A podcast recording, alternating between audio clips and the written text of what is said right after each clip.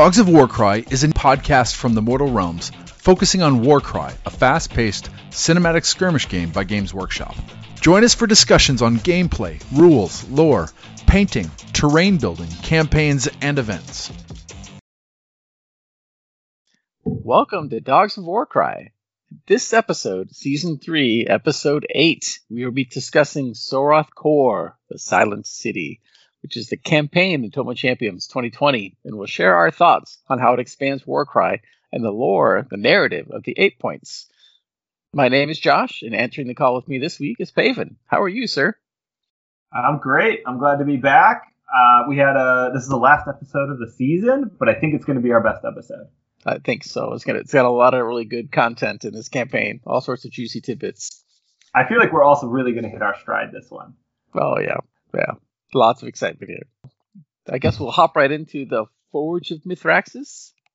Yes, please, Josh, tell me how things have been going. What have you been working on? I haven't been working on too much except for the Warband challenge. You know, I've been working, busy painting my models up, and which is important. So, but I didn't have anything else exciting to share in that arena. So, Paven, Well, well tell us. me like how how like how deep are you in the war band? Are you are you do, doing them one at a time? Are you batching them out? Give me give me some more detail than that. Than what you, all right, all right. I was gonna wait for the uh, circle of paint section, but I can do it here. I can do it here. I thought in this particular case because uh, when I started the models, I used an airbrush to kind of get the blend on the the capes. So I did that all at once, and I was like, Mm. well, I, I did one test model, and I was really happy with how that went. Um, so then I'm I'm batching the rest, all the the same color scheme as my test model, and so far so good. You know, I got all the base coats, working on some shading and highlighting next, and then I've got to do a little extra details, and then the bases. You know, in terms of what colors I'm going to use for the bases. So, but yeah, I'm excited. They're looking good. I'm I'm, I'm satisfied with the color scheme. So great, great. I don't think I think maybe I've seen one picture. yeah, yeah, I, I But, put my test model in the Discord, but yeah. So. Okay, yeah. I guess I'll await with uh, I'll, I'll just await the final result, uh, which I guess is coming up coming up quick. Yeah. Very sure. Yeah, yeah, it's coming up quickly. All right. All right. I will jump into my hobby progress, and I didn't have a ton of progress here. I've mostly been uh, trying to finish my Ogroid uh, Myrmidon, which I've been which I've been talking about. I think this entire season. It's a good model. It's a great it's a great model, and I'm struggling mightily with it. Yeah. Um, I think it's because I really want to do it justice. I, I the finish line is in sight. I think I have like a few more highlights on a few more textures, and then the base, which is already like textured and base coated, and he's glued on there. I just need to uh, that, that should go really quickly. Uh, some of the things that made it take a long time was I repainted uh, a significant portion portions of the models, trying different things out. I think I am uh, medium happy with where I ended, but I just need to stop. Um, I'll, I'll, I'll post for feedback uh, once it's all done, and maybe some people will have some insight why I'm like not 100% happy with it. But like figuring out how to make the skin interesting was, Mhm. I think, tough because there's so much skin. I eventually went three tones, so I have like kind of a regular Caucasian skin on its underbelly and face. I have like a gray skin for its like back or more rough places, and then I also have like a purple tint to that gray skin for its like hands and feet. Okay. Um, I think it's interesting. The purple made all of the other colors look better, but I don't necessarily love the purple. I was, I think I'm really struggling in color the- theory hell, where I just don't know enough to know why I don't like it. Um, That's I fair. think, yeah, I think part of the problem is my palette for my Chaos Warband is very uh, earthy. Like it's a lot of whites and grays and browns and tans and got a little bit of orange for fire and then a little bit of purple uh, for like for the scions. The fire was on the fire and the purple was on the scales. Right. But fire and scales don't really exist on the Ogroid, and that's where all that color was coming from. So I had to figure out a way to get it in there.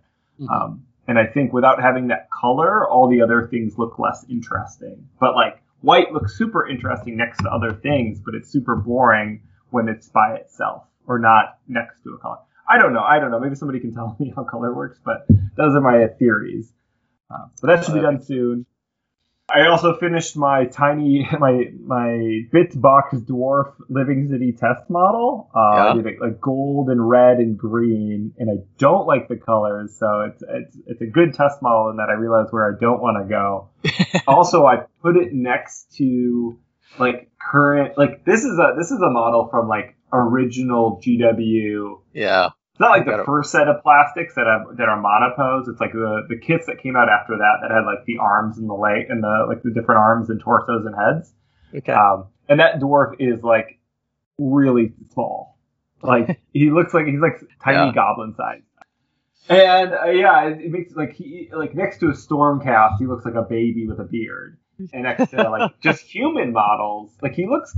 If you put him next to the smallest scion, like the the, the initiates that don't have shoes on, he looks like oh that's a dwarf next to a human.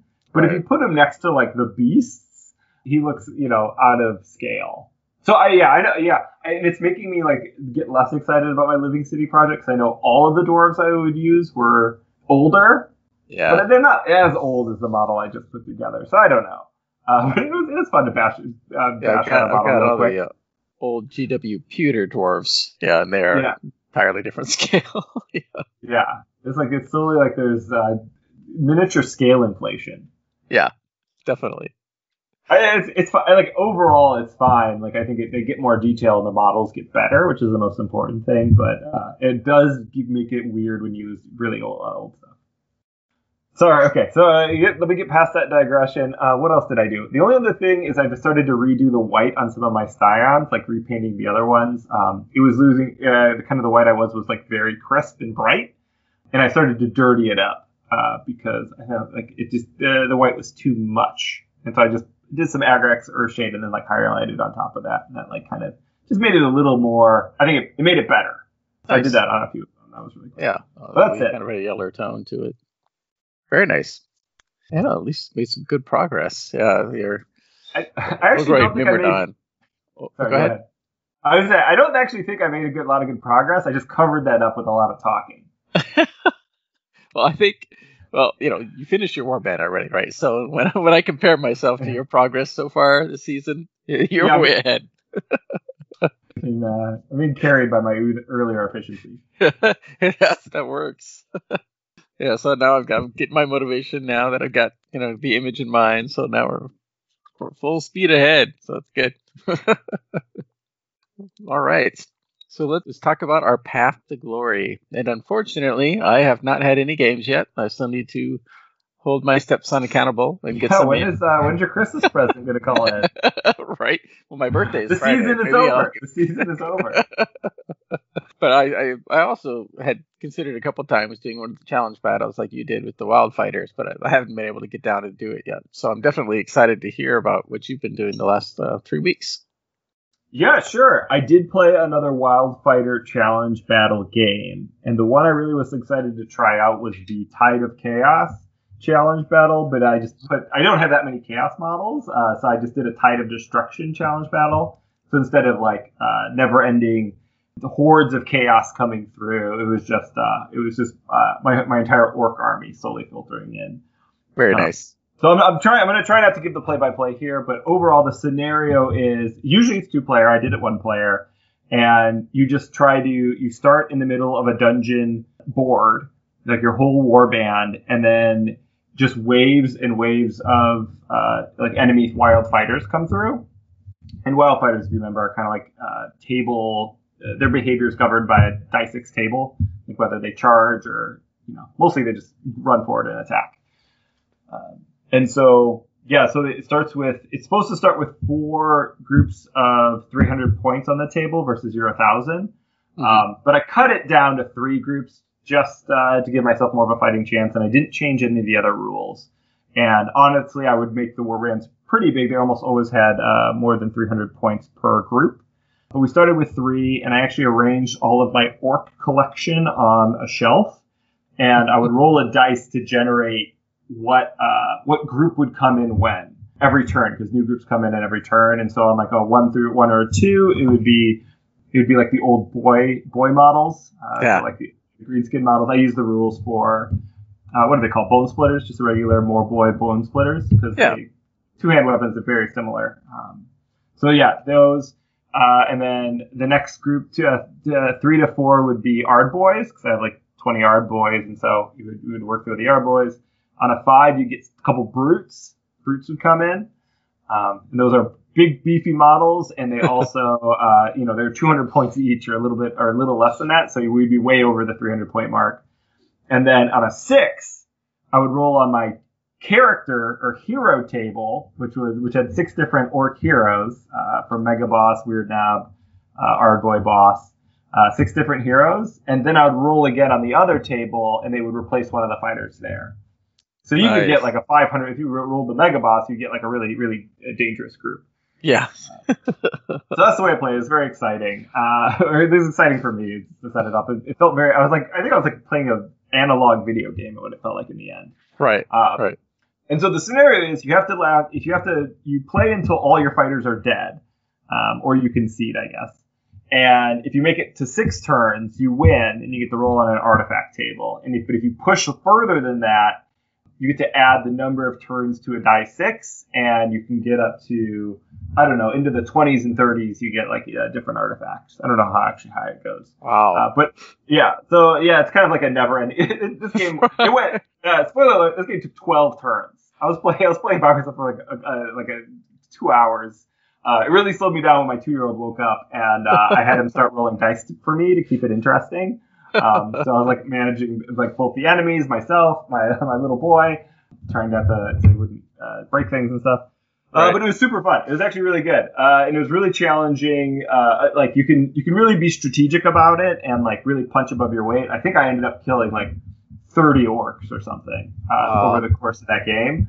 Uh, Nice. But you like eventually you just like run out of guys Yeah. because they do when they get to you they do hit hard and you're they're rolling a lot of dice against you and there's not a lot you can do to just like that volume of attacks. So uh, broad strokes, like the first six turns was like me in the center of the dungeon board. I don't know if I've said it was the dungeon board, but it was also an opportunity to play with that newly painted dungeon terrain I had. Yeah. Um, it was me just scrapping it out in the middle, uh, like orcs like streaming in from all directions. Uh, the weird knob came on the table early. He he murked a guy, but I was able to take him off the board. Oh, I, playing as orcs, they just have like a bucket of wounds. like they're slow, which was which really helped me later. But like boy, they just have like a minimum 15 wounds, like minimum toughness four yeah. often toughness five.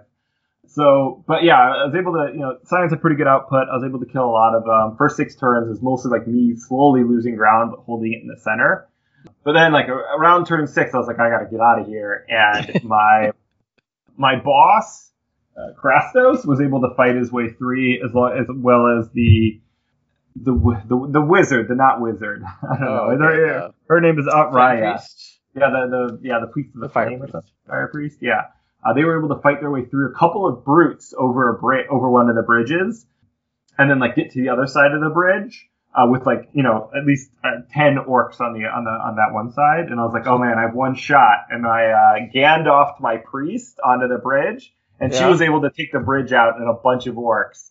Um, and they Nice. fell to their death. And what's good about the bri- uh, but the big bridge is that it is I think it's like five inches wide where it's missing. So Yep. like a four inch orc can't make it over. Or it's like four inches. It's exactly so if like you have four inch move, you can't make it over the bridge. And so like the orcs had to go the long way. So I got another six turns of my um of Krastos fighting like in a doorway in the corner of the board.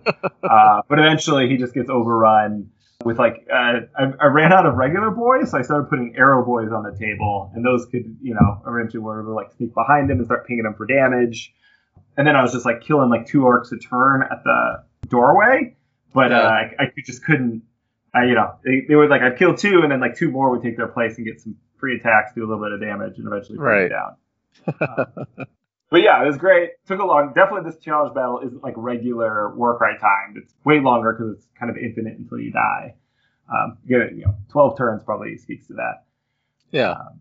Yeah, and uh, what what happened? Well, I certainly rolled on the injury table, and uh, pour one out for Saphimos, who is one of my initiates, who had already had a cracked rib and a concussion, a permanent concussion.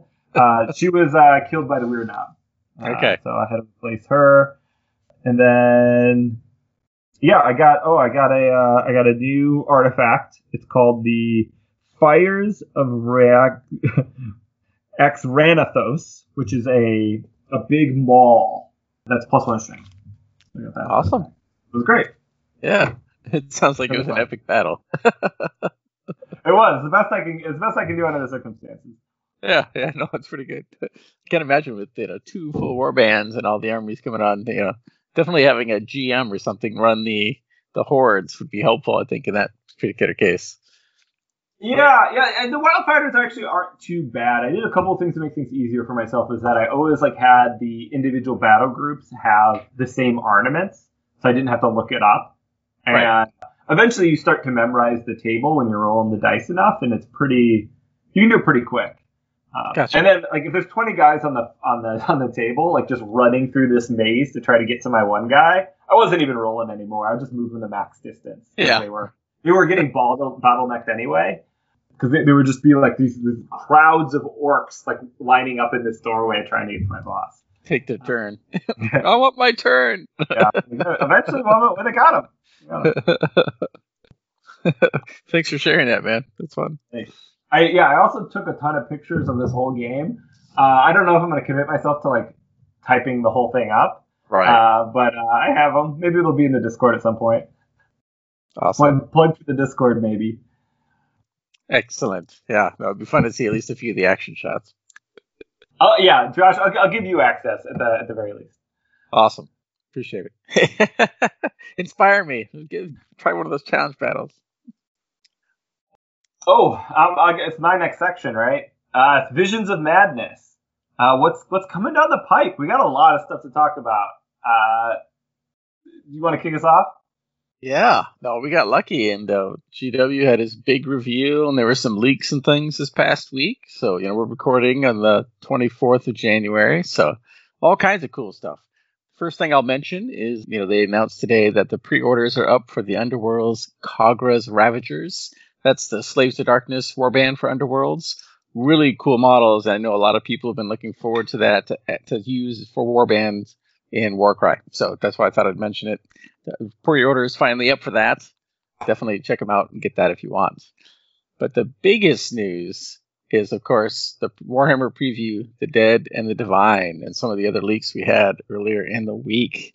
I will start with what I saw first was, you know, the Lumineth Realm Lords have a bunch of new models coming out.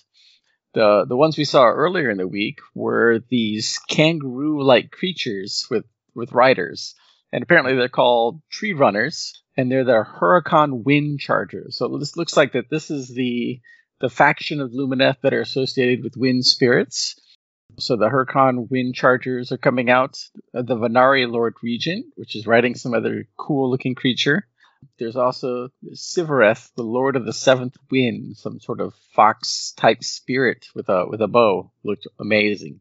And they had a teaser pic which showed several other models kind of in silhouettes, which also look like there's some sword masters or some other Lumineth Realm Lord models that they're going to be releasing as this next wave. Just to tie up the Realm Lords, this all ties into the new Broken Realms book, which is coming out called Teclis, where he's going to be taking the fight to Shyish to, to you know, kind of uh, have his discussion with Nagash about uh, the whole magic uh, backfiring. I can't remember the, the name at the moment, but uh, Arcanum Optimar. Yes, thank you, thank Yeah. you. So yeah, so a lot of really cool models there, and I think this will be, um, of course, the first opportunity we have for all these new models are released. How are they going to incorporate these into Warcry? Are we going to get cards or White Dwarf release, or you know, I guess this would be some of the first examples we'll get to see of that. How about you, Paven? What kind of things drew your attention? Well, all that stuff. Uh, I mean, all of it's really exciting. You know, we're big fans of Age of Sigmar, the game, on this show as well, and Yeah. uh, I like all of the Games Workshop products, which I think you do as too, uh, Josh. Yeah. Um, yeah, I think the Lumineth stuff. I'm, I'm shocked and surprised and uh, very excited. It seems like they're getting another army that, like, it's going to be as big as the original release.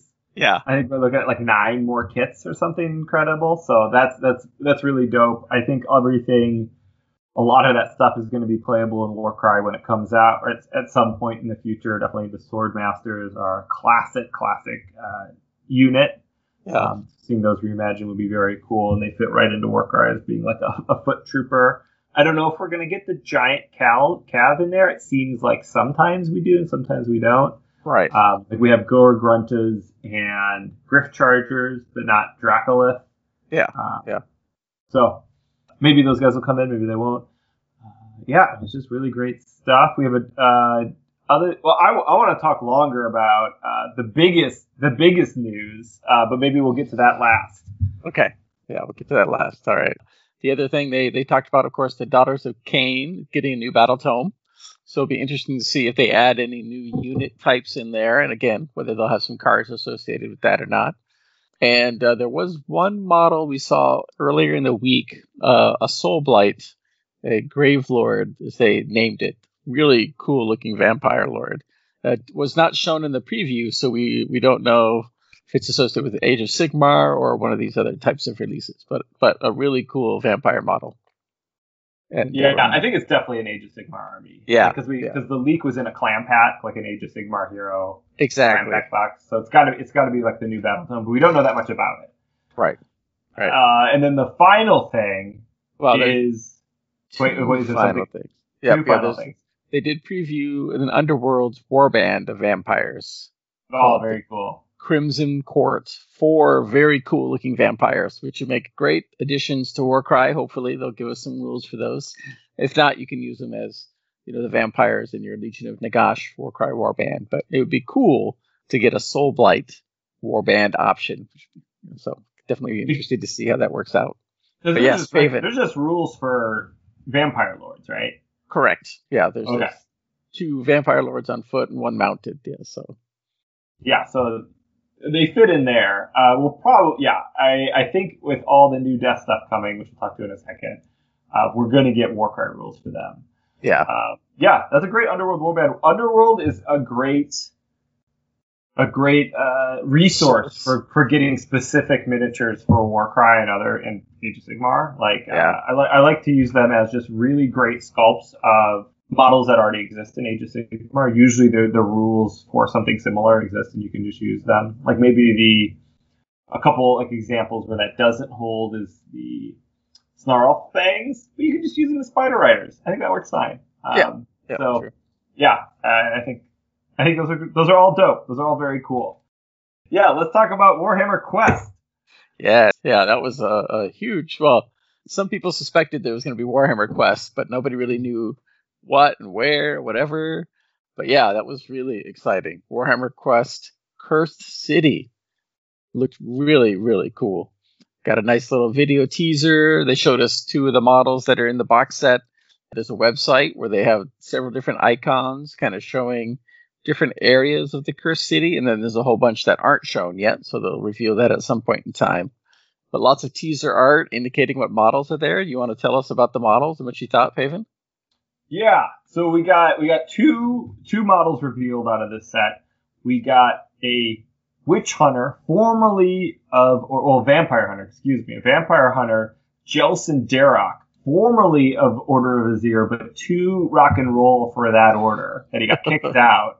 right. Um, this model is incredibly good. He's got the classic witch hunter aesthetic. Got the tall hat. He's got the leathers. He's got the stakes. He's got a ton of weapons, including a great sword, a rifle, an underslung stake launcher, extra Yeah. stakes, and hammer for the stakes, and a broadsword. Uh, this guy's great, armed to the teeth. And then opposing him is one of the, I guess, bosses uh, from Warhammer Quest. One of the uh, the five. I don't know. Are they called the Grave Lords? What are they? What are the? What does the Yeah. website say? Well, we know there's like six heroes and overlords of Ulfenkarn, which is the the cursed city, the name of the cursed city, and this is Gorslav the Gravekeeper. Um, and this Awesome. miniature is also phenomenal. A very uh, Dark Souls vibe uh, to the enemy, like eerie. He has this strange bone headdress that covers the eyes. He's got uh, like fence posts sticking out of his back with skulls on them, and a giant spade glaive. Yeah. Um, so oh, Very. so so good. And I'm very excited for this game. I think this is going to be the purchase I'm working towards, meaning I'm working towards painting all the stuff I have and finishing my science project so I can buy this on launch and start painting it.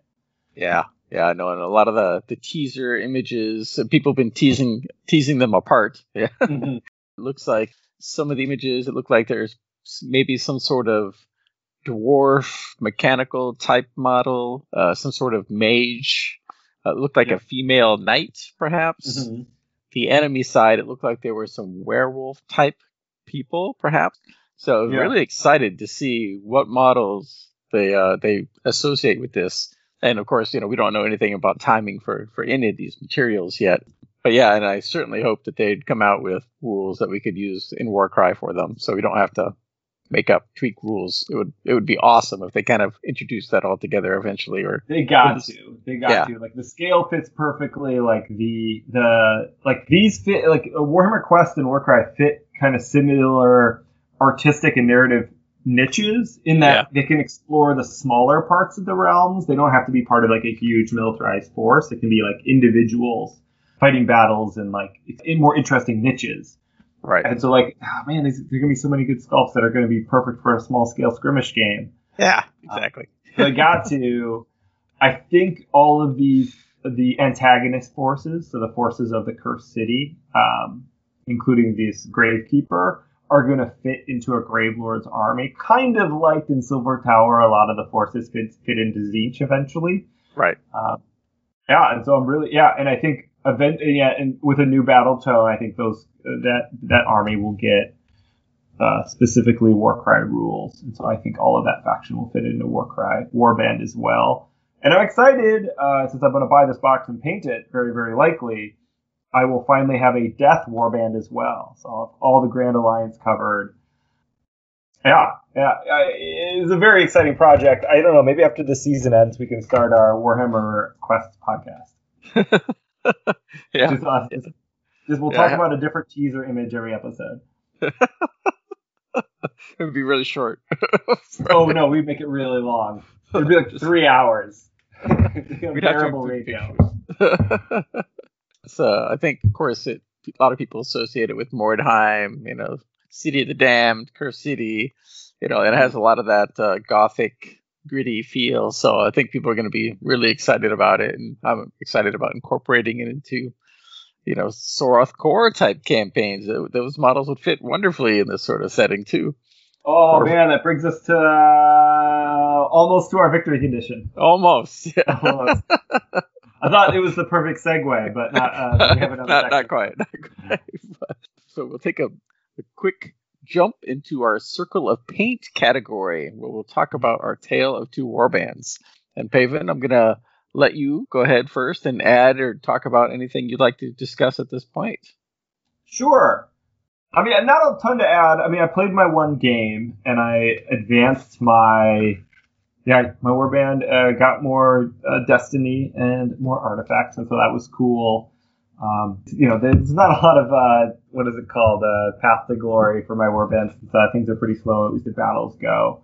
Right. Uh, I kind of my next step, and I think is uh, continuing off an idea I had for next week. I think I'm going to pre-order the Ravagers Warhammer Underworlds Warband, the Chaos Warband, and I'm gonna uh, buy a box of Empire Flagellants just for the bits, for the flame bits primarily, and I'm gonna use those to kit bash my second half of my Scions of the Flame, Nice. and yeah, and that's going to be like kind of the finish line, I think, for this warband, at least for the short term, because I still have all those sprue- those guys on sprues for my second group. Um, so those guys need to be finished. I'm a little nervous that the flagellant stuff will be a little low res, but uh, hopefully it'll work out. We'll see. It's, you know, I'm stretching my conversion muscles, which I don't do a ton of. Yeah, no, that's fair. That, it's a good opportunity to do that, especially. So it's mainly for the flame bits, you said, not the. Yeah, there's some cool flame. There's some cool like torches. There's uh, there's they have some like some like books. Like Right. they're, they're the flagellants are religious fanatics, and the scions are also religious fanatics. So there might be there's uh, thematic uh, themes between them, and hopefully like their like different holy texts can be repurposed to being like books about fire Mhm. uh, and the chaos gods. Yeah, Definitely. so that's that's kind of my plan to go with them next. I have, I think, come up with a warband name that I think is going to stick, and I'm going to call them the Children of Light, um, because I think uh, that's a weird thing to call a Chaos Warband. It's creepy, uh, but I think it's like I.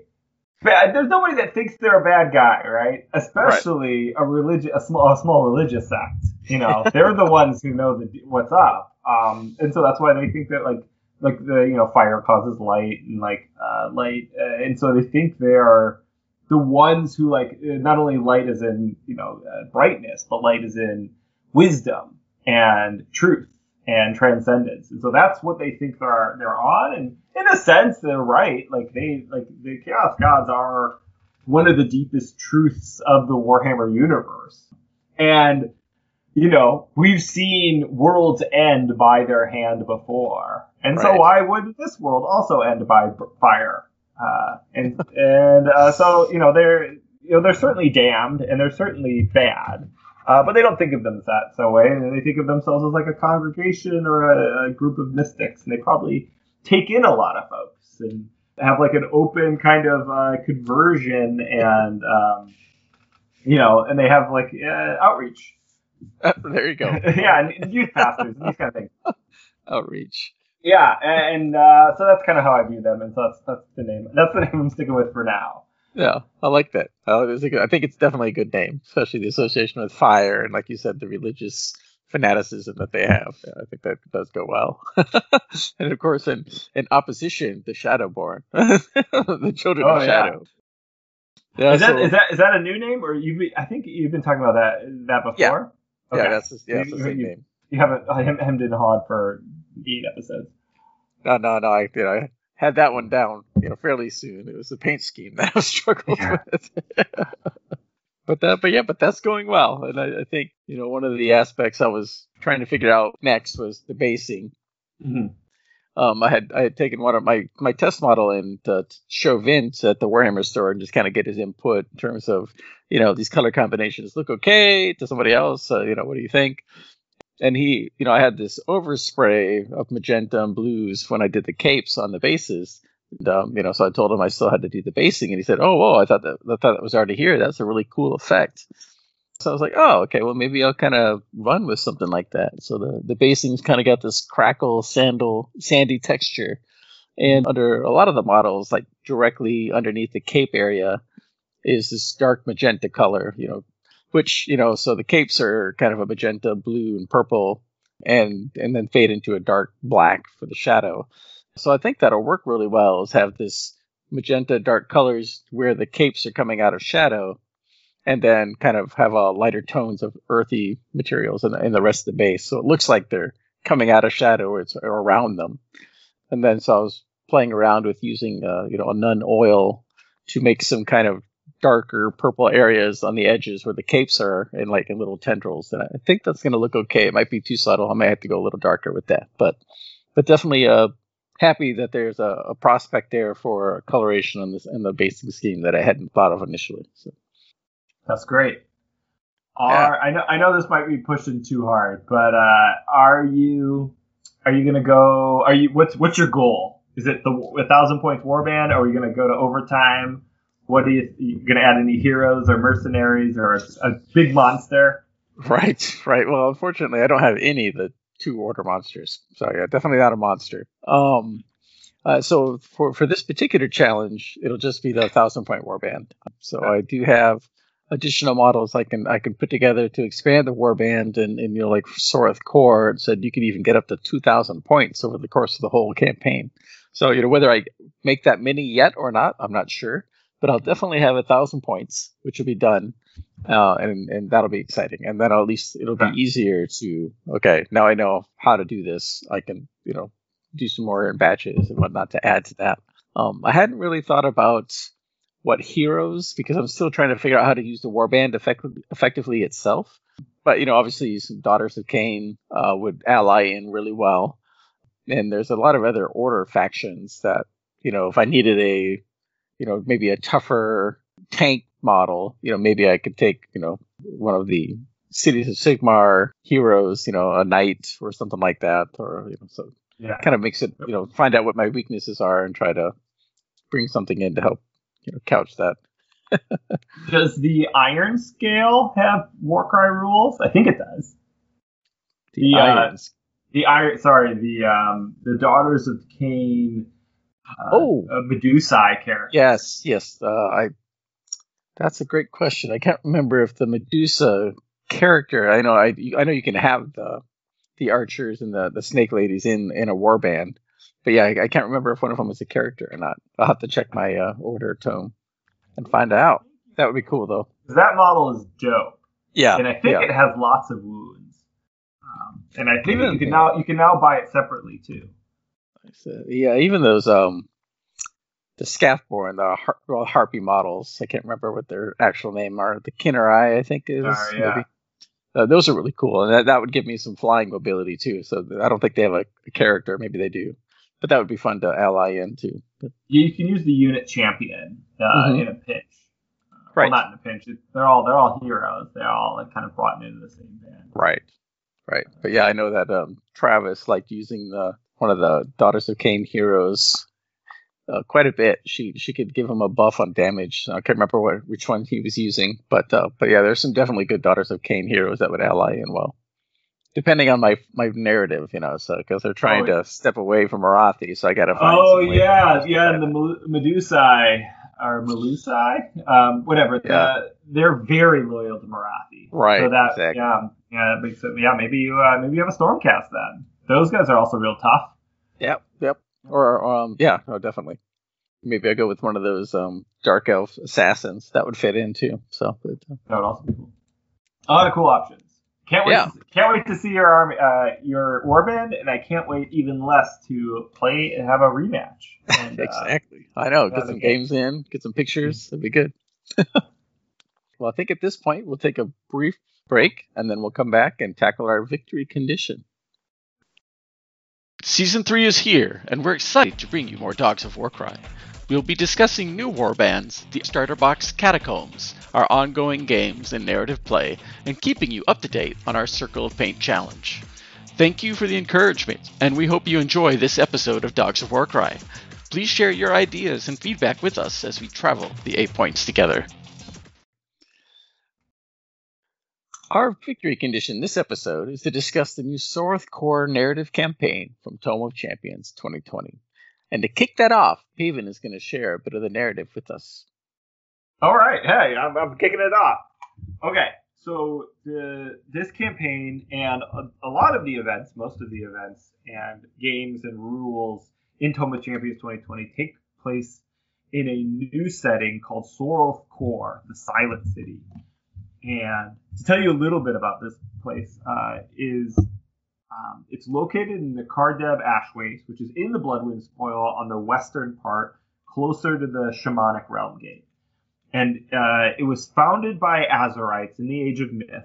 When you walk through it, you see a lot of Azyrite architecture. You see a lot of statues uh, about the old pantheon of order and other gods.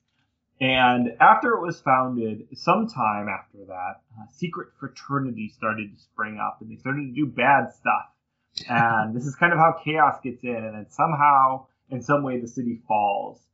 And it's interesting. It seems to be in some sort of weird quasi stasis where like it's obvious that it got corrupted but it seems like the corruption didn't like go all the way like there's there's like a lot of buildings seem like there was they were they were starting to be chaosified but the, the project wasn't finished and some places the city look like it was abandoned yesterday even though the city is almost completely empty and it has like this weird eerie vibe and nobody seems to be able to conquer it it doesn't have the same vibe that other chaos cities have and a lot of people had given up on it over a long time. Like they just said people stopped stop bothering. Uh, but the the Talon Lords of Carngrad have recently uh, taken another swing at it, and I think one person started to go, and then their kind of rivalries and maneuverings kind of took all of them to try to carve out ownership over the silence. And so now this this is this is part. It's called the Carngrad Claim, and it is a part of the city that's been a, a small section of what was used, what used to be the Rich Quarter, uh, has been taken over by you know regular Chaos War bands. The the current leader and tyrant in charge is Lord Harkoth, who is uh, lords over Castle Blackspear. Uh, but they, they they only have a really small section, and the like the atmosphere of the city is very oppressive, even to chaos. Like there's this weird eerie theme and feeling around Soroth Kor that makes it like unnerving even to the worshippers of chaos, which is usually the worst uh, the worst folks in town. um, and so we there's a little bits and pieces left throughout the the entire Tome of Champions. They talk about different landmarks, including the River Scourge, uh, which runs through the middle of the city. Uh, the Heart of Silence, which is the tower at the center of the city, which holds a giant eight-pointed star in it that was that was erected by the worshippers of chaos. Uh, which is an industrial section of the city where all the foundries and laboratories and places of artisans were, which was actually built on top of geothermal power. Uh, mm-hmm. So it's got it's got a volcano under it, like uh, so you can go to like a volcanoish area. Um, there's also the Delve, which is which like is chasm. Uh, yeah, it's like underneath the volcano part. If you go even deeper, if you can survive that far, it's like a pit of blackness that kind of drives people crazy. And some people they get there and they just throw themselves in. Most people that go looking for it don't come back. But this kind of blackness, they don't know what it is, but likely I suspect like the intellect in charge of the Silent City is is is down there, um, which is separate from the gods. Uh, interesting enough.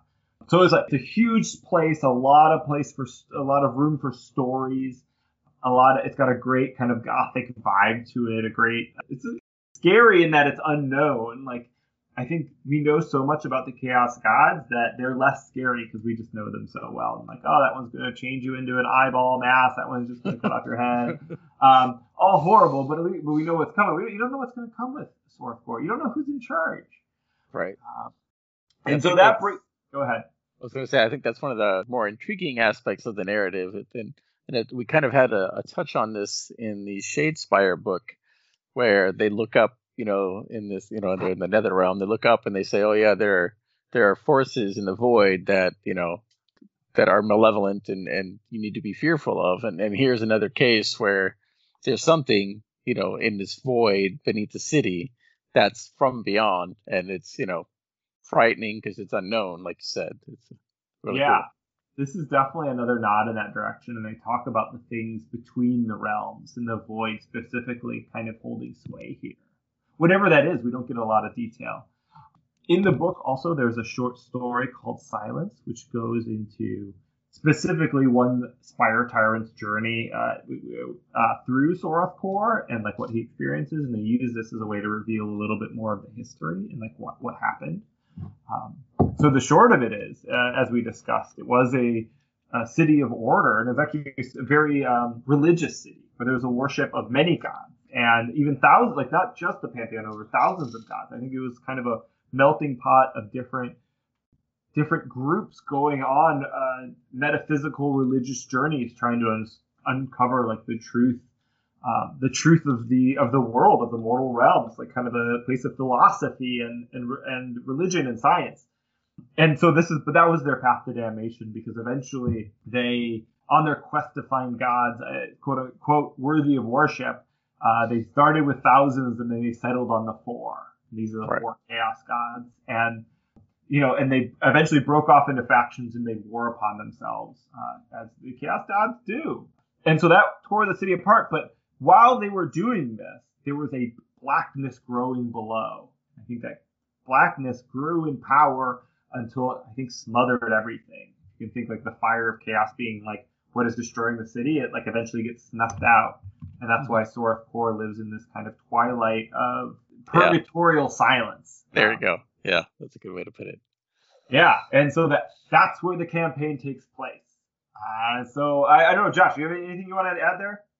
Yeah, no, I think uh, the the story of the silence is really interesting because it introduces us to this character called the Sage. He's apparently uh, a used to be a person and has been kept alive for a very long time. We don't really get told how long, but he, he, alludes to the fact that he thinks the city is keeping him alive to observe and to to document the passage of time and what happens in the city, and to try to warn people off but uh, but he's unsuccessful because people keep coming. So, but, so but yeah, the story is really interesting because it talks about how the city hungers for souls and for people, and how the chaos gods have less power in this particular area, and that it, that the city will change, you know, the its its streets and and buildings and things to to mess with people, but it also change individuals into a shape that it thinks is best or for its amusement. You know, so it's a sentient critter, the city, uh, which is intentionally drawing people to play with or to devour, and you know, you really aren't sure what or all. Super cool setting. Yeah. Okay, how do we play games here, Trash? Yes, games. So I think the the campaign is a really interesting setup. Um, so and I like I like how they've done it. Um, instead of having a narrative campaign where you have up to 10, 11 points along your campaign path, and you have convergences along that path. In this particular campaign, they kind of break it up into three phases, and then you know you're you're the declaring the winner. And the way they have the phases, they, they essentially say, well, each phase should be roughly a month, but you know, adjust that based on how many people you have and how often you can play. But in phase one, your your warband has arrived to this city and you're battling in the outer parts of the city. And so for the first three weeks, you play as many games as you want. And then in the fourth week, or the last part of that phase, you play the convergence battle. And each phase has its own convergence battle with unique abilities that you can use, certain scenarios and setups. But every other game you play in the three weeks prior to that could be anything you want, uh, which I think is really cool. So, um, and, and, it's it's narrative in the sense that your warband is coming from the outside, and you're trying to capture the heart of silence, the, the center of the city. And so, in phase one, you battle for the outer city. In phase two, you're battling in the Nor- Noroth Hor in the western part of the city, and uh, you know, getting the industrial might and, and delving deeper. And then in phase three, you're kind of getting to the center of the city, and you're battling for the heart of silence itself. And at the end of that campaign, a winner is decided, and we'll, we'll kind of touch on all of that. And then the final convergence battle, uh, you know, helps add additional points to, to your total to determine the overall winner. So a really neat idea where you know you can visually see, yeah, the war bands are moving in. It's almost like a map-based campaign, but you've got these three sections, but you're not really having to capture specific territories. But there are unique territories to this campaign setting. I think what's really cool is in each phase, there's certain types of territories that you can dominate. So it changes for each phase. And on top of that, you can have up to five territories for the first phase, up to 10 for the second phase, and up to 15 for the third phase. So, you know, you really can play as many games as you want, dominate territories. And some other unique factors is you can upgrade your territories. And each of those upgrades will do something unique to that specific territory. In phase one, for example, you're you're fighting for some generic areas, and an upgrade might give you three glory points right off the bat, you know, that you get right away. The other ones kind of give you a concurrent ongoing effect for every time the game, you know, you play a game, you get something unique. And uh, some of the territories give you a one-time benefit of an artifact. What's uh, interesting about this is since you can have so many territories, when you play a game, the winner if they win by three or more glory points, you know, the difference between the winner and the loser, they can actually automatically dominate a territory. So you don't even have to have 10 glory points to dominate a territory if you win your game by three or more glory points. You can either take the loser's territory if they have one, or just roll on the table to get a new one. And uh, I think that particular aspect allows you to get unique upgraded territories or upgrade them. And you know, if you win the game, you could steal somebody else's upgraded territory that you may not be able to get because you're in the second phase of the game. So I think that adds a lot of flexibility in terms of narrative element where oh I'm fighting this war band in this part of the city and yeah this territory is mine now. So I uh, definitely think that was something I wasn't expecting, and it's a really interesting twist but I'm glad that they put a, a buffer in there that you have to beat them by at least three before you get that option. Yeah, and if you look at the glory rules, I just double checked that you have to you get two for winning. So you have yeah. to like win by two and do one more thing that they didn't do, like right. kill a leader, wipe out a third or half of, or two thirds of their warband where they didn't, and so that's how you get that three glory point win. Well, you have to have a difference of three. So I mean, if my if the if the loser got three victory points or glory points, you would have to have eight somehow. So that that's what I think is unique is you have to have at least a difference of th- three or more than the loser had. Yeah, that's, I was, maybe I wasn't doing the math right or, or wasn't explaining myself out. But you get like the difference is already automatically two because you win the battle and they don't win Right. the battle, and you get two Right. for that, and then you have to do one more on top of that. That uh, Oh, I see what you're saying. Yeah, yeah. on top of the just for, for on top of the glory points you get for just playing the game. Right. I got you. So solid victory, I guess, is what you need. Right. Right. so lots of unique opportunity here. As I said, you know, in a previous previously in this podcast, that you can it says in the book you can have up to two thousand points potentially with all these dominated territories and getting fifty points for each one. Mhm. You could have some really big war bands on the table when you get to the third phase. Yeah, if you have maximum number of territories, you're getting about uh, 1,750. Yeah. Um, and then you can spend, you know, that additional 300 if, uh, or that additional 100. And then there's a couple of territories that give you more than 50. Right. Um, Yeah. yeah, so I think you, yeah, you certainly can get, you know, with some with some uh, good situations, you can get up to that 2,000. Oh, I wonder how a 2,000 point game of Warcry will play. Um, yeah. Yeah. it's gonna be quite a yeah, but uh, yeah, it seems super fun. It's definitely like a very crunchy and feels more like classical Warhammer campaign. Like Yeah. not quite map, but there is territories and we are exchanging territories, so we don't Yeah. need to like keep track of the map. Right, and they're unique too because you can upgrade them, and then so oh, I might have the same territory as you, but yours is upgraded. I want that one instead. You know, so it definitely adds an, an interesting element to maybe Yeah, like playing a- certain people to try and get that territory. Yeah, like a geography of it for sure. And if Right. you're like if you're winning a lot of games, you're gonna hit that five territory cap probably pretty quickly. Right. Yeah, Yeah, I don't and, know. Are there? Do we want to talk? Like, are there any territories you thought were particularly cool? Um, there are. Let me get my book open here. In phase two, in the Nothar Tor area, th- there's a one of the places in the city is called the Gore Pit, and apparently there are Nice. gladiatorial arenas constructed to appease the blood hunger of the city's inhabitants. With many traps and death devices concealed within, they would make fine training grounds. So uh, I thought it was a really neat, flavorful, and kind of tells you another place of the city that's interesting and you can spend five glory points to upgrade it to training grounds when you get to add one to the value of abilities used by fighters in your war bands to a maximum of six. So a lot of really cool stuff there. Um, you know, the phase three has got some really interesting ones, but I'll let you choose uh, an example that you were you enjoyed. Yeah, so I'm gonna choose entrance to the deep dark.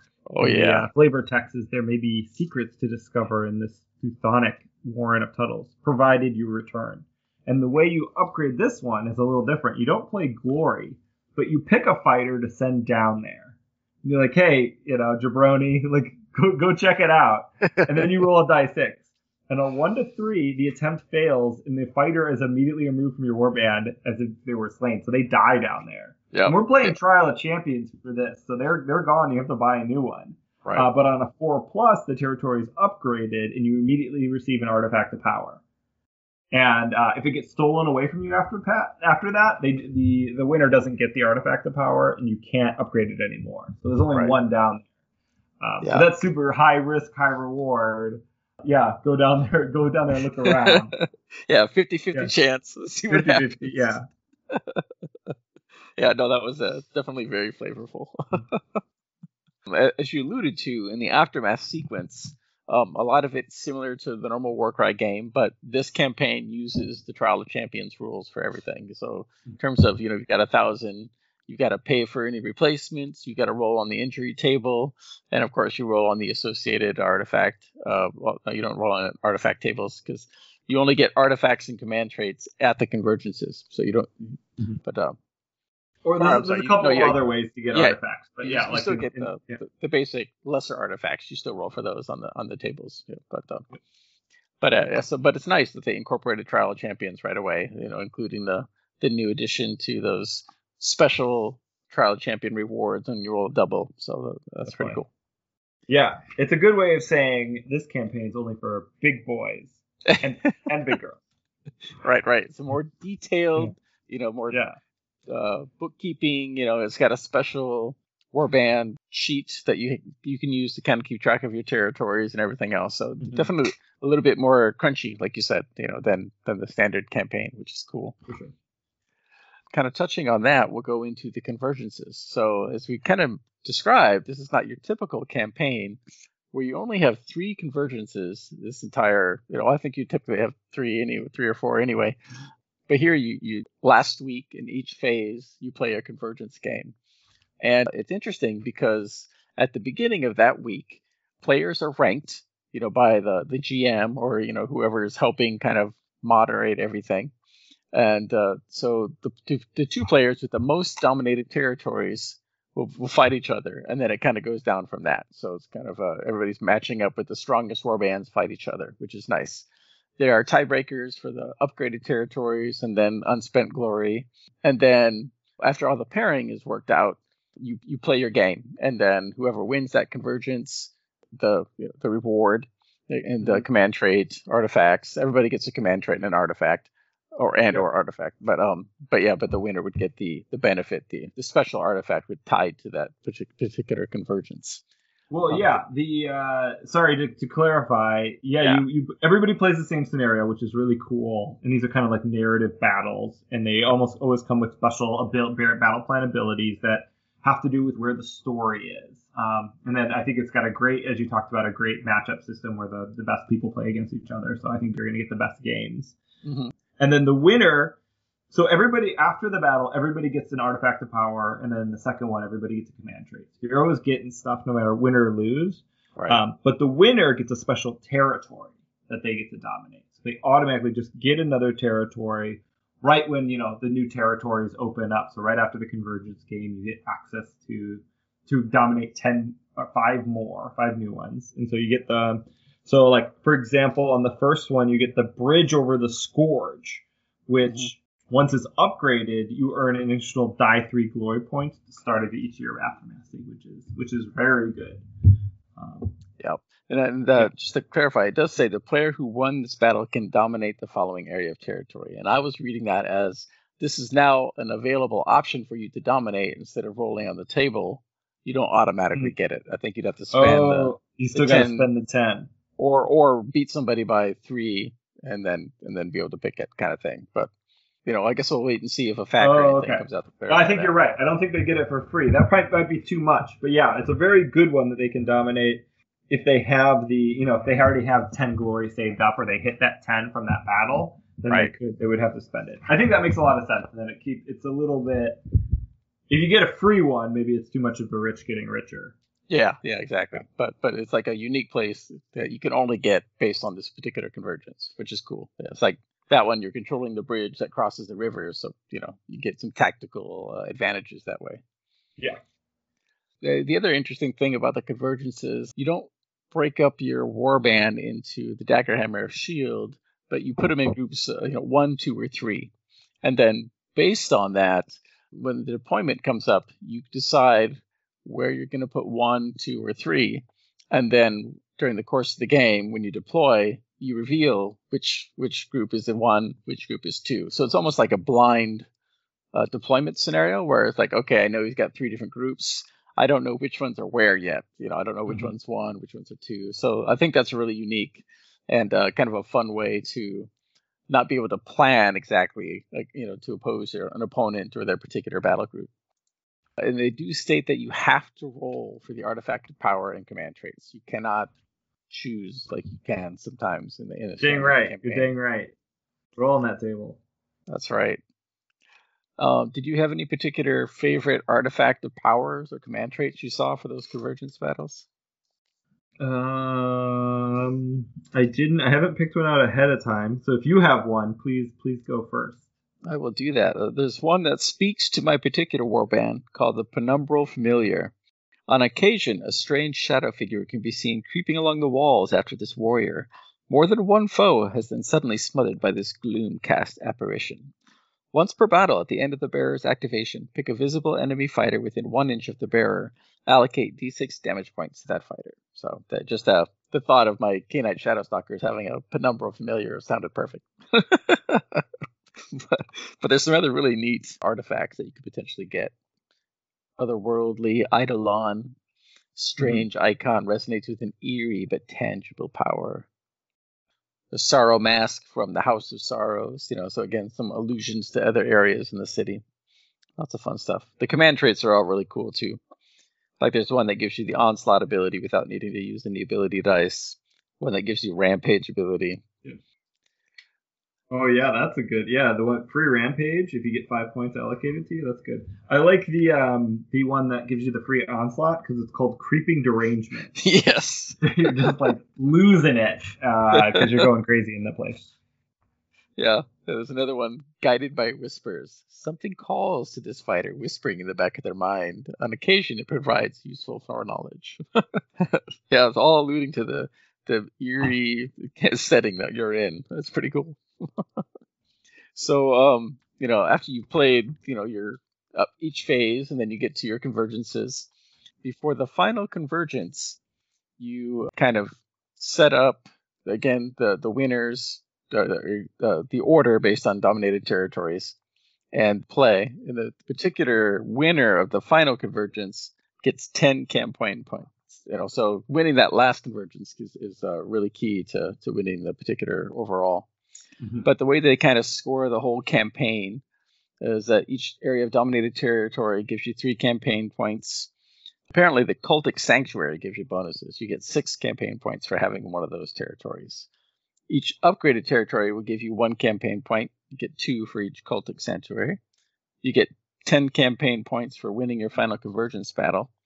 And also, in the final convergence, there's an ability called Declaration to the Gods, where you can potentially, you know, dedicate yourself or the, or the models you're killing to the chaos gods and you can get one or more campaign points for each model you kill in that particular part of the, the convergence.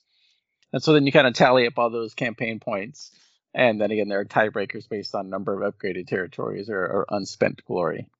And then you determine a winner. And, and before i we jump into the winning section and what kind of things are there uh, i forgot to mention that during the um, convergence games there's an underdog rule where if there's an uh, an odd number of players, for example, the person who's in you know has the least points overall, at least uh, dominated territories, is considered to have automatically won and gets all the benefits thereof.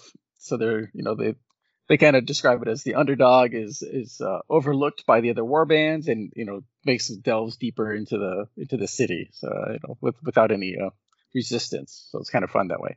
So it's nice that they have some setups for oh we've got an odd number of players. How do we handle that? Okay this is how it works.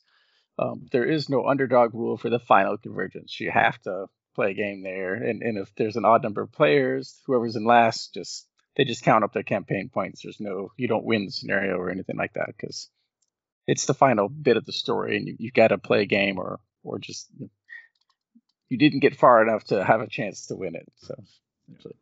Yeah, the way I, I think I would run this if I was running it is just have uh, I would just bring an extra warband, uh, just like a basic thousand point one, and just play against the um, yeah uh, the So- person so- in last, so they could play the game and like feel like they're, they're participating. exactly Uh, exactly like, not not being able to play like sucks. Uh, you almost always, even if you like get the free win. Right.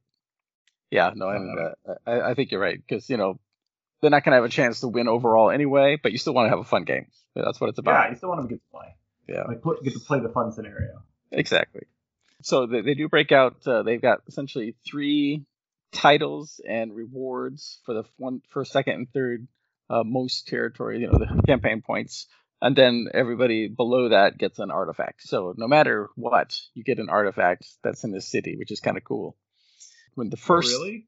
yeah, yeah. So the the the, the person in first gets the title Lord of the Spire because they have conquered the Heart of Silence, and they get the artifact called the Aetherfold Puzzle Cube.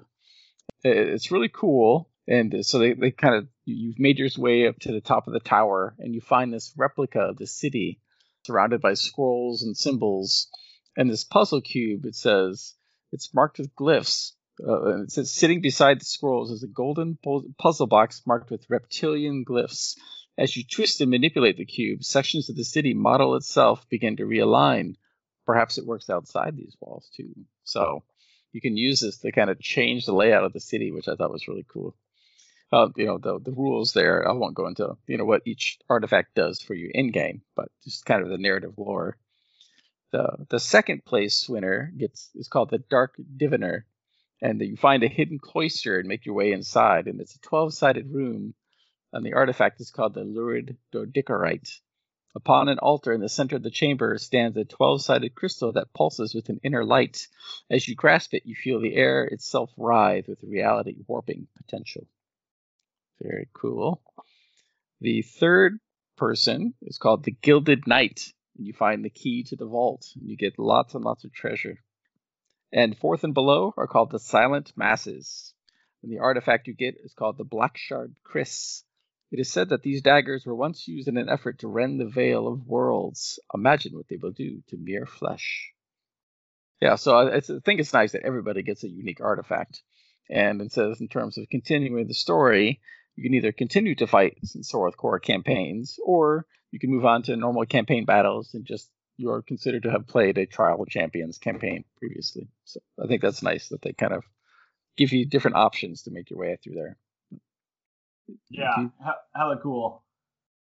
Yeah, did you have any other thoughts about This the? Yeah, certainly. Uh, this is what I want to do the most once we can play with lots of people in game stores. Yes. is play through a Soroth Kor campaign. I think it's really laid out there. It I think it, it would be relatively easy to run. Three months is a bit. I, I I don't know. I mean, you have more experience with this, but it feels a little long for a campaign to keep that going over twelve weeks. yeah. Um, but I, I think it's paced really well. I think shortening it at all would be tough. Uh, you- maybe you could shorten it to three weeks around, and you just like most people probably wouldn't get to the five dominated territories in a week right. uh, in a in a in a phase. But yeah, it, it's it's got great narrative theme. The rules are very fun and very inclusive. I think there's going to be some people that crush. Uh, I, I think any campaign with consequences, that's going to be very possible. Um, especially towards the end, I think people are going to be rolling up with like 1500 plus of warbands. Uh, Yeah. And Well, it- yeah, it's, it's going to be tough against you know folks that aren't playing as many games, but I think that's still cool. And um, yeah, I hope I hope we can get one going. I think we have enough people in Madison that would want to play. Yeah. Um, yeah, and I'm just excited to see what happens to Warcry Night once we can do Warcry Night again. Oh, definitely. And um, the the book also has a a one page area that talks about you know for running you know tips for running the campaign, you know and how to how to keep up interest. You know like doing a newsletter or uh, introducing events to do periodically. You know either multiplayer events or unique events. Like maybe you could you could totally do a pit fighting scenario in the in the gore pits, right? You know where maybe one day you know during one of those weeks you're you're fighting in the pits for extra glory. And, you know, Yeah. so that three week, that three month period doesn't feel so long. And, you know, but I, I think it's nice that they give uh, players the opportunity to play as many games as they can within, you know, the the three week period because people have different schedules. Maybe they can't meet up on Warcry night. You know, and it gives Definitely. it gives people extra time to get that five territories that they want. You know, so definitely, uh, I think they set it up well, and I, I think it's nice that the convergences pair up. You know, the more the larger war bands with each other so that you know you're not you're not getting this uneven lopsided battles as, Yeah. as much Yeah, but I during agree. the regular weeks you can play whatever you want catacombs regular games unique events Yeah, it's like everything I really like about Warcry. It's like lots of n- strong narrative exploring a uncharted piece of the mortal realms mystery. Uh, yeah, and just like a lot of fun games to play and have your own emergent narrative happen within that context. yeah. Reading some of the descriptions of the city and some of the other things you, you can kind of get a general picture of how it's laid out but some of it doesn't quite make sense. So uh, one thing i would love to see is have games workshop put out just a generic illustration of the city you know like we had for mordheim. Just say oh yeah here's the city.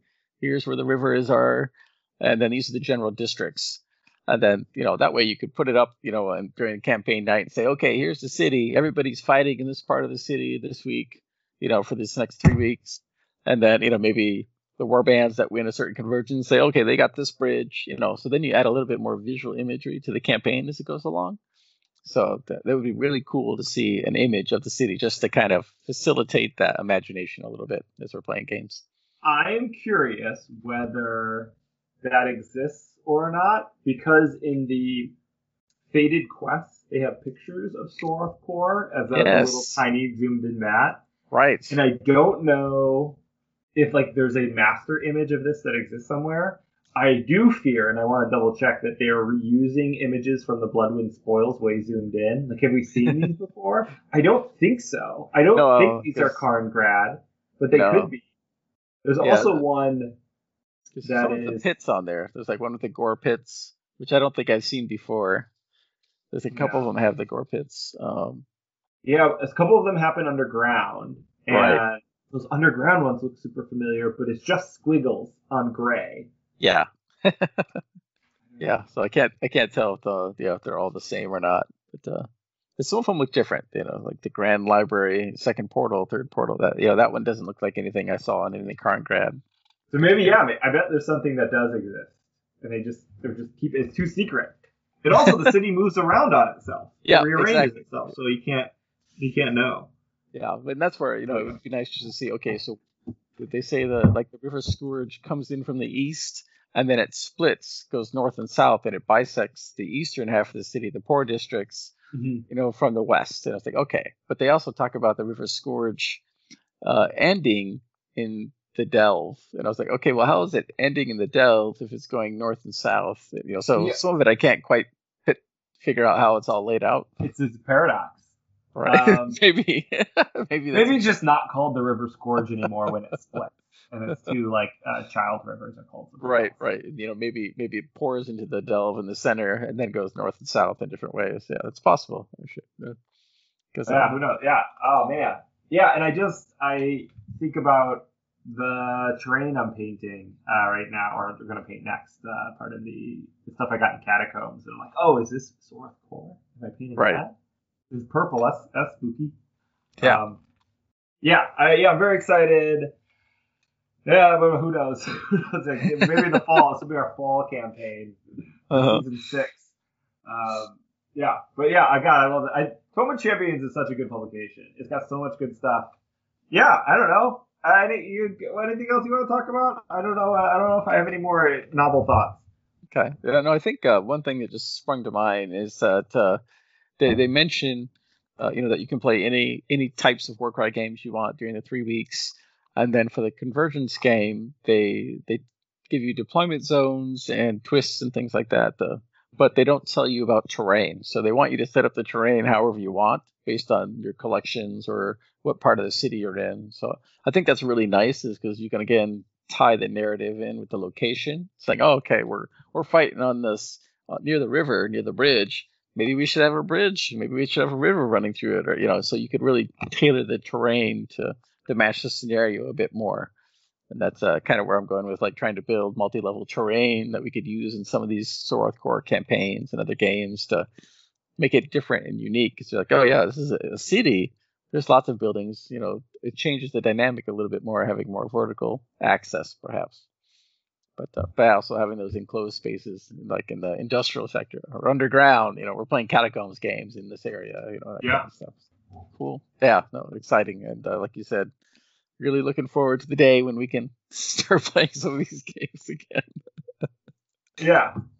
Well, at All least right. it'll it'll warm up soon, and then it'll be more at least available to play more outdoor games. We can start we can reboot Yeah. those. At some point. Yeah.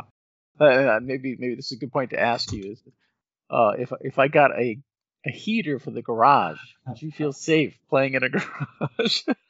An open garage. and oh yeah, we could have the garage door open. We'll have maybe a space heater.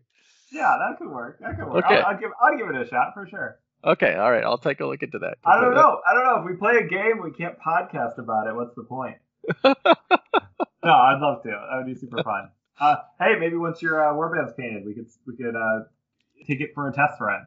Right, exactly. Yeah. Get our uh, season finale game in. That'd be good. Yeah. Oh, yeah. Maybe we uh, yeah we be part of possibly episode eight point five where we do our final uh, Tale of Warbands update. We can talk about a game we played. Yeah, that'd be good. All right, I'll look at space heaters then. All right, with that, we'll move on to listener questions. And we got quite a few this week, which is nice. We'll start with uh, a few that we've been carrying over for a couple episodes now. We're waiting Okay. to do this particular topic. Uh, so PJ Shard, Paul from the Mortal Realms, uh, has two questions for us. And his first question is Is Soroth Kor a new blueprint for Warcry campaigns? Do you have any thoughts on that, Pathan? No, it's it's something different. It's it's certainly uh, the one of the greatness about the basic Warcry campaigns or the general ones is that you don't they don't need coordination to do, so you can just play them yourself and go on your own campaign. You don't need a part be part of a group or a part of a team, and you can just uh, go along your campaign tracker and tell your own story. Right. Uh, that's super great. Soroth Kor isn't that. It is a centrally organized, persistent campaign over X number of weeks. Um, so it's it's a different something, a cool something, uh, but it's not. It can't. It's not going to replace that basic campaign structure for most Warcry games. Yeah, I, I agree, and I think it's a unique kind of uh, not really map-based, area-focused uh, campaign set in a particular location. Uh, but I do think there's plenty of opportunity to to tweak that sort of campaign idea for different locations. And I guess, I guess that ties into a second question: Do you think we'll be traveling to different cities as time goes on? For me, I, I hope that they continue to expand the lore and the Eightpoints but it would also be fun, you know, much like the Warhammer Quest, where they're exploring a city, or assuming in the realm of death, but we really don't know. Uh, you know, exploring a different location where we can continue to play Warcry. So, you know, whether it's a different city, maybe it's a dangerous swamp, or you know, there's all kinds of potential uh, opportunities to explore the lore. I think. What do you think, Paven? Yeah, uh, yeah. Uh, everything you said. Uh, explore, explore, just explore. Uh, yeah, I Explore don't the lore. imagine we, we- yeah, explore the lore. We'll go to we'll go to new cities, go to new lands. I don't know if we're gonna bust out of. I guess this isn't the question, but I'm I'm just wanting to just guess and uh, speculate. I don't know if we're gonna bust out of the Eightpoints. Um, Yeah, Yeah, I'm not sure either. I think I think, that would be like the most interesting thing we could do next. But uh, yeah, I don't know. I don't know what the. I don't really have a good sense of what the future holds for Warcry. yeah, yeah, I don't either. So the, besides the new models and new new armies coming out, but yeah, in terms of That's locations and venues, it'd be interesting to see where they where we're gonna go. Yeah. I guess I will say I wouldn't want them just to remake Soroth Kor in a new city. Right. I would rather them try something else new and exciting. Like maybe we'll get to the end of this campaign whenever we play it, and we'll be like, yeah, I want to do the exact same thing again, just in Hammerhal. Mhm. But uh, Yeah. I would rather them like try give me give me something else cool to do in a place. Yeah, but I think you could definitely, um, well, actually, I'll, I'll wait and say. Darth Alex has a question: Is it easy to adapt the campaign to custom settings? And so I'll continue my comment here. I was thinking I think it'd be easy to adapt this type of campaign to lots of unique locations. You know, maybe there's you know there's uh, lots of floating islands in the AOS. You know, so maybe this entire campaign takes place above the earth. You know, we're floating in the sky. There's this ruined cities, and you have you have perhaps rules for taking a skyship from one island to the next, or you know, as you, the city as you move around the city a little bit. And so, I definitely think you can make a custom terrain using the same campaign elements, and, and change your narrative that way and explore different parts of the worlds. Should be cool. I, I think he's also talking about perhaps rules. So. What do you think, Paven? Yeah, I agree with you. I think the bones of this campaign is a great structure to work from. Like three phases, you capture territory, you all play the same convergence after each phase, and then you total up your territories, whoever wins. And you can just switch out all of the territories and the scenarios and or the scenarios and or the artifacts and command traits to be custom to your campaign and what you want to do. And I think like the balance and the bones are still really good. Um, Yeah. And then you can like divert from that in any way in, in any direction Mhm. and do, do your own thing. Yeah, no, I agree. I think it, I think it would work well. So yeah, I think it's it's it's really it, it would be pretty simple to switch out. There isn't like here's how you design your own campaign. That would be even simpler.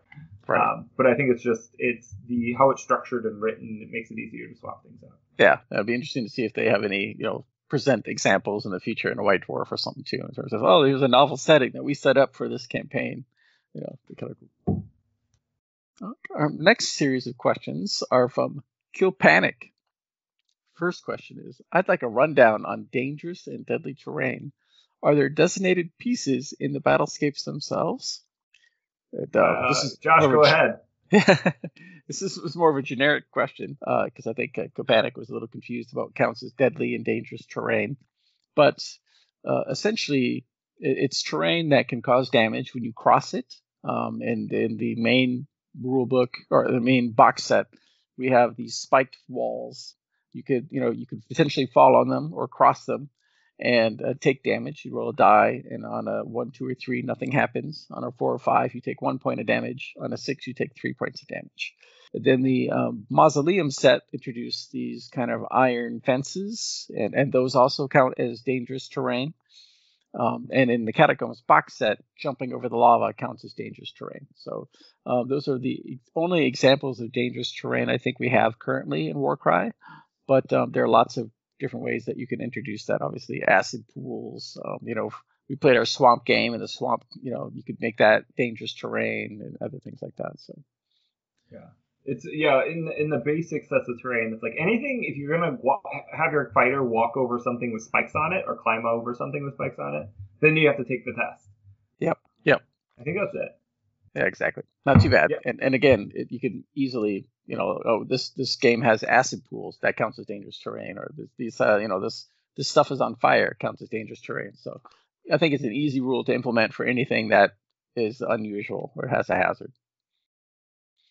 All right, uh, Kopanic's second question was, what are some opportunities for using existing pieces like rat holes and carnivorous trees? What are some ideas for homegrown deadly terrain?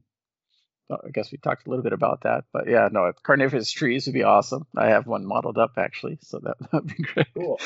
You know, but yeah, again, you could use swamp, uh, you could acid pools, you could, uh, I think you could use traps. You know, like in catacombs, there's the twist that introduces traps, but you could you could actually have um on the board and say, okay, there's this uh, column, and if you get too close to it, it it hits you with this deadly gas, you know, or maybe you're in the mines and there's sulfur, you know, so maybe you take damage if you're in the mines for too long in a certain area. I think there are lots of unique ways that you could definitely add uh, dangerous terrain. Yeah, What about you? Uh, yeah, and if you want to use rules, you could either make it dangerous terrain, and that's I think good if the thing is passive, like you have to interact with it in order for it to hurt you, like it's barbed wire or uh, something. And if it's Right. like a carnivorous plant, like it's active dangerous terrain, then you Mhm. can use like the cursed casket rules, where Right. anytime you end uh, an activation within one in- or end an action within one inch of it, Mhm. uh, you roll a die six, and then on a one you take die six damage. yeah, uh, yeah, I agree. So that would be that'd be really good for a you know a demon uh, flower Right. or Yeah. whatever it is. That is- and and I think catacombs introduced a lot of those unique elements as twists too. You know, so like the monster in the dark. You know, uh, maybe you're in a in a cavern system with with goblins, and there are squigs running rampant. So if you're by yourself for a certain period of time, you might get attacked by a squig. You know, it could. You know, Oh, so Monster in the Dark. Have you played the Monster in the Dark one? yeah, no, you and I, I think played it, but but you could. Oh no, I think I played it with Vint actually. Yeah. Yeah. So yeah, there was. If you win the initiative, then you don't have to roll. So I think the rule needs to be tweaked a little bit. That you, have, to, roll. no matter what, because yeah, otherwise you're like, oh no, I'm going to win initiative, then I don't have to worry about it. so, our next question is from Gork's Poken Finger. Uh, it asks if I wanted to introduce beginners to Warcry, would you suggest the Soroth Kor campaign for them? What do you think, Paven? No. Exactly. No, it's like it's the most complex uh, version, and you want to warm them up with just like a regular thousand point game, and then take them through like regular aftermath if they're into it, uh, Yeah. like if they're getting into the narrative. Um, and then I wouldn't even do Trial of Champions unless they're like a, a very experienced gamer who you know would like that.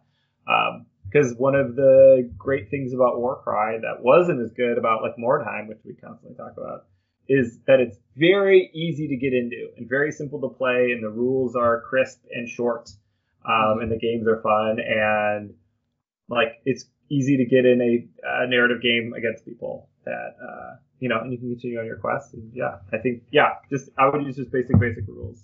Yeah, Uh, I agree with you. I think for a beginner, especially to any sort of skirmish games, a basic narrative you know regular campaign would be perfect. You know, because then again, you win or lose, you still advance until you get to convergences.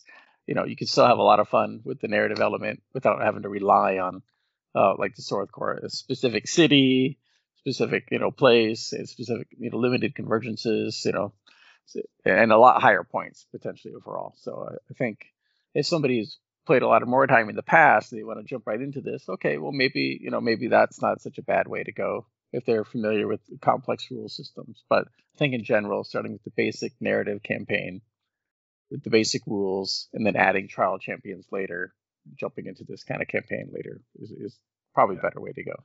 I will say that I imagine there is a quite an opportunity for a situation where a Soroth Kor campaign is getting started in a store, and that makes other people really interested and want to join, right? Uh, even Good though they're new to this the the game. And I'm like, of course, in that situation, like invite them to play. Like, Yeah. there's no reason like not to.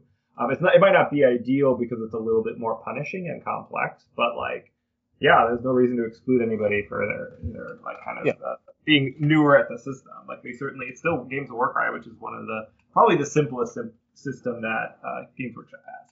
Yeah, and then you get to play any type of games you want during that period of time. So that you Yeah. again you can introduce them gradually in terms of the types of missions and games, even, even though the the rules are a little bit more complex. But okay, uh, Severe Elon uh, has several questions for us. Uh, Oh, boy. Is this is this the first time where we see convergence battles not have an assigned aspirant? And I think in this case we we do have an aspirant. Well, I guess aspirant's more used for the challenge battles. Uh, so, but essentially we have competing forces. You know, just like you do in a convergence battle, you still have competing war bands. So I, I think in that sense it's, set up the same way. If you have any, Well, thoughts. he's specifically like in in all other convergence battles. There's somebody on the quest, and then somebody playing like the enemy, and, Right. and the person on the quest is the aspirant.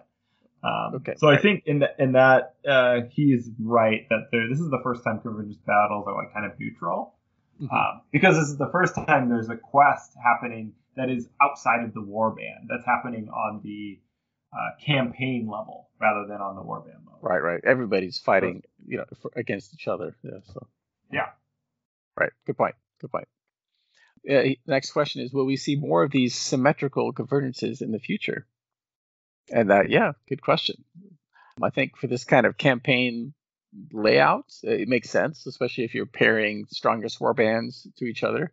You can certainly tweak it a little bit, you know, like what we were doing for our uh, Adepticon event, where the winner and the loser might have different rewards depending on how the game went, you know, for that mm-hmm. particular. So you could do something similar to like that, I think, where maybe the winner gets something and the loser gets something, and but you know, so the the path continues, but but tweaks a little bit depending on what artifact you ended up with or something like that.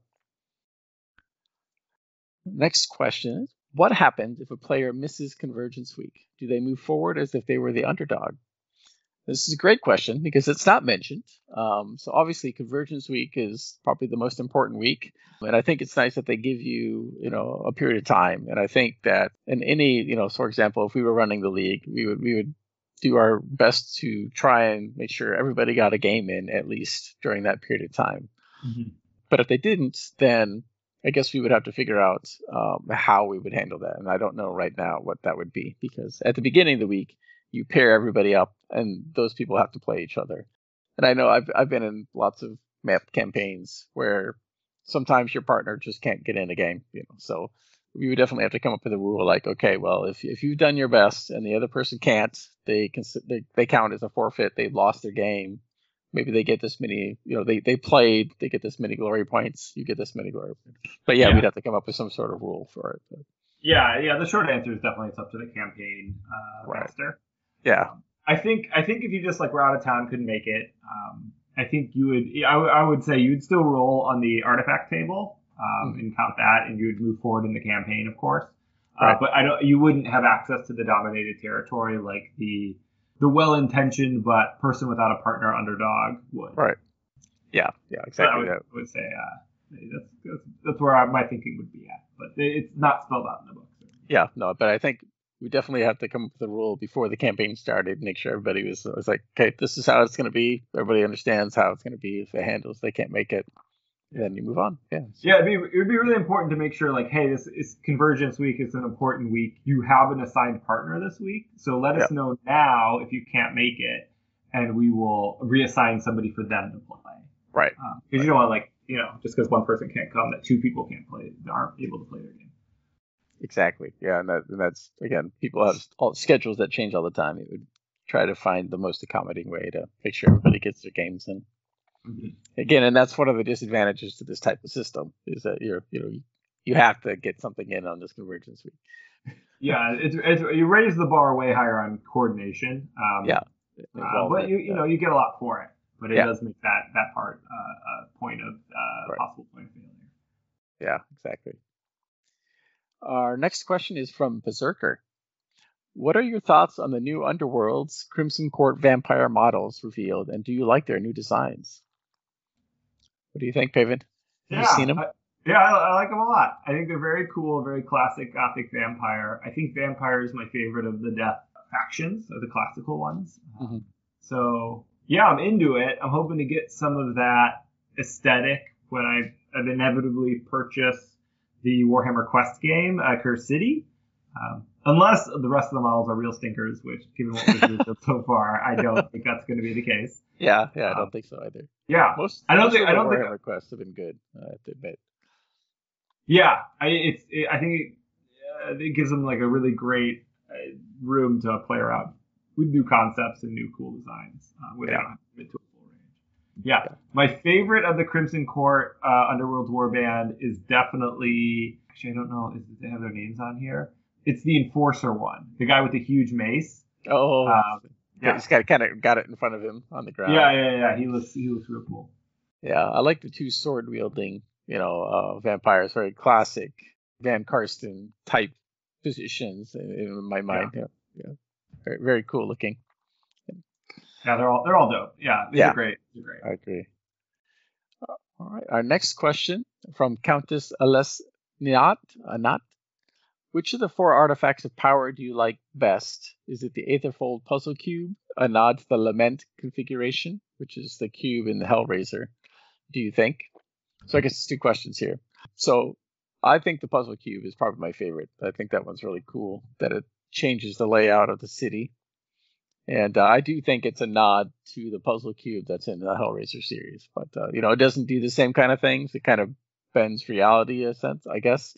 But uh, but that's definitely the first place I ever saw a puzzle cube like that. What do you think, Paven? I don't I don't I haven't seen Hellraiser. Oh, oh do you uh, you know did any particular artifact that you Oh, okay. yeah. Um, out of the four rewards for I the think the campaign? Aetherfold puzzle cube is, I think, the coolest because it's like you re- you use it to rearrange real- reality, and it allows you to switch your, you know, your hammer and daggers and shields uh, positionally, and Right. that is a mechanic we haven't seen before. I'm very curious how it would play out, it does give it like it kind of breaks the game in the way that you would expect the puzzle cube to break reality. So I think that's that one. I think I like is is the coolest. Yeah, yeah. I mean, uh, the the lurid dodecarite is is also allows you to, as a bonus action, remove yourself from the battlefield and place them anywhere five inches from all enemy players. So again, it's another teleport option that you know we haven't really had before, which is really cool tactically too. Yeah, there's a couple. There's a couple uh, war bands that have special teleport abilities. Um, so we there's been. I mean, there's a couple. You've been. I mean, you've been teleporting all over this game. Uh, No, no, I mean like uh, yeah, there's, there was- you uh, what is your war, old war band? Uh, the Cypher Lords. Cypher Lords. Yeah.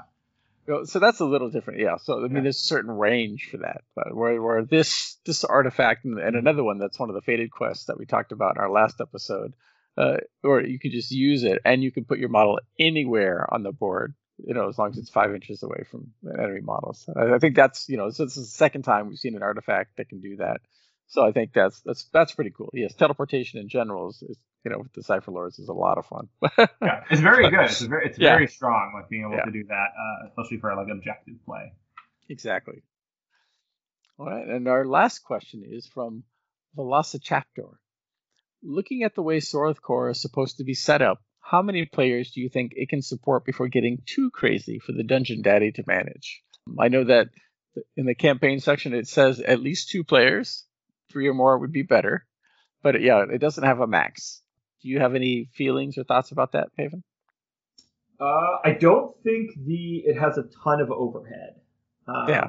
Like it, I think if you tried to like keep the data centralized, I think it would be a pain. But if everybody just self-reports like how many territories they have, which is the way I'd prefer to run it, just like an honor system rather than like a source of truth. I don't think it's too bad and scales pretty well. I think you would run into like game store space uh, if you were going to have like an event night. Like every, everybody were going to come to our convergences on Thursday, you know, and then if, if that's like 20 people, you need like 10, 10 small tables. Uh, Yep. But I think uh, 20 is like the most, I'd be like, I think 20 is possible, and that feels like a ton of people for a Warcry campaign. Yeah, and I Yeah. think, uh, as you said, you know, as long as people aren't all coming on the same night, I think you could manage that pretty well. Um, Yeah. But yeah, I, th- I think you're right. The system is set up where you know, as long as you're filling out the the roster sheet, you know, with the territories and everything you have, self-reporting, then um, you know, it only really matters when you get up to conversions week that the the game master has to okay, now I've got to list everybody, categorize them so that we can pair everybody off. But otherwise, you know, Yeah. people can keep track of things most of the way the first three weeks all by themselves, and um, you know, play as many games as they want. So there's not really a limitation. I think the main thing is figuring out, okay, uh, we got odd number of players, we know how to handle that. You know, what do you do if people can't play games? Yeah, so and that you know, like we talked about, we just have to come up with some stuff like that ahead of time. Oh, yeah, no, I think the yeah, 20 would be manageable. You can probably do more, but I, I think in most cases you get a lot of people starting and then people kind of peter out based on availability or other Yeah. things going on. So, Definitely. well, that's definitely a great way to wrap up this particular episode. Lots of really cool information in this campaign. I love the narrative elements of it. Yeah, so so eager to try it out. Really cool. Any uh, closing thoughts at all, Paven? Yeah, just to wrap us up, Josh, we were wrapping up the episode, wrapping up the season. Uh, how did you feel like the season went? I think it went great. I think it went really well. You know, I think uh, you know we had our break there because we, you know, the pandemic caused uh, quite the delay in Warcry stuff, but uh, I think we had a lot of really interesting news and surprises. A lot of things we didn't expect this season. You know, getting the Warband challenge for the Catacombs box, I think was a lot of fun. That we could build the the two Warbands and face off against each other, yeah, with a whole bunch of rule sets. I've been really enjoying that. I I think the tying our narrative story in like that for this particular season was a lot of fun. I enjoyed it too. What can listeners expect next from us? That's a great question. And uh, I, I think, um, you know, uh, Paven and I, I think we're probably going to do a short 8.5 episode to kind of tie up our Circle of Paint challenge in terms of how we feel our war bands are, what they look like, and then we'll submit pictures and we'll get people to vote on, uh, you know, on the, probably the Facebook page, Twitter, and maybe in the Discord as well, just kind of make sure people have an opportunity to see what they, you know, see the models and, and vote if you'd like. In terms of our next season, um, Paven and I said we're going to kind of play that by ear to see when the new Warcry stuff is coming out. We've got lots of new models on the way. As long as we've got content coming, we can keep putting stuff out. But we also want to make sure you all keep interested and engaged and not uh, not drag things out, especially while we can't play games. So if we can start getting some games going, then we'll definitely have more that we can share with you. So, Yeah, it's definitely like a um, strategy. I don't know if it's that that thoughtful, but to coincide the seasons of this show with exciting Warcry stuff happening. So I imagine the things that in my mind would kick off another season of the Dogs of Warcry was a large new Warcry release, or even a medium one, um, or uh, the resumption of games. Like if we kicked off our Soroth Kor campaign, I think we probably want to get back on the mic and talk about it. Oh yeah, Yeah. So uh, Yeah. yeah, I don't. We don't really have a time frame. You know, we're trying to keep it sustainable for us and our lifestyle. But if you want to check us out, if you miss our our voices, we have been known to participate in the Mortal Realms story phase as well. So you might be able to check us out on there. hmm As always, uh, well, I'm going to get ahead of myself and plug the Discord, the mortalrealms.com slash Discord. We are there. We are looking at your pictures. Uh, we are putting some of the pictures ourselves. And oh, a couple a couple items I want to talk about before the not let myself off the hook. our Circle of Paint game from last season, from season two. We're still Yeah. up for it. We still want to play it. Uh, you know, it becomes harder and harder to play the colder Madison, Wisconsin with, and the more uh, pandemic is out there in the air. Right. Um, but Right. we still want to play that game just for ourselves. But we know we owe you guys a scenario and a, uh, you know, a conclusion to our Yes. old our Circle of Paint from season two, which was everybody building their own terrain. exactly. Um, and we're still hoping to steal Eric uh, away from his uh, real life and get him to play a game of Warcry with us. But who knows when that will be? I'm not committing to a time right. frame. Right. But when it happens, you will definitely hear about it. Yeah. On, on this channel. On this Exactly. Exactly. All right. Well, thank you so much for listening, and uh, we'll catch you in the next episode. Yeah. Bye. It's time to put a muzzle on this episode. If it was a good, good dog, support the show with a positive review on iTunes, sharing it with friends, joining us for hobby discussions at themortalrealms.com forward slash Discord, or leave a tip at themortalrealms.com forward slash Patreon. More content is available at themortalrealms.com and on Twitter at Dogs of Warcry.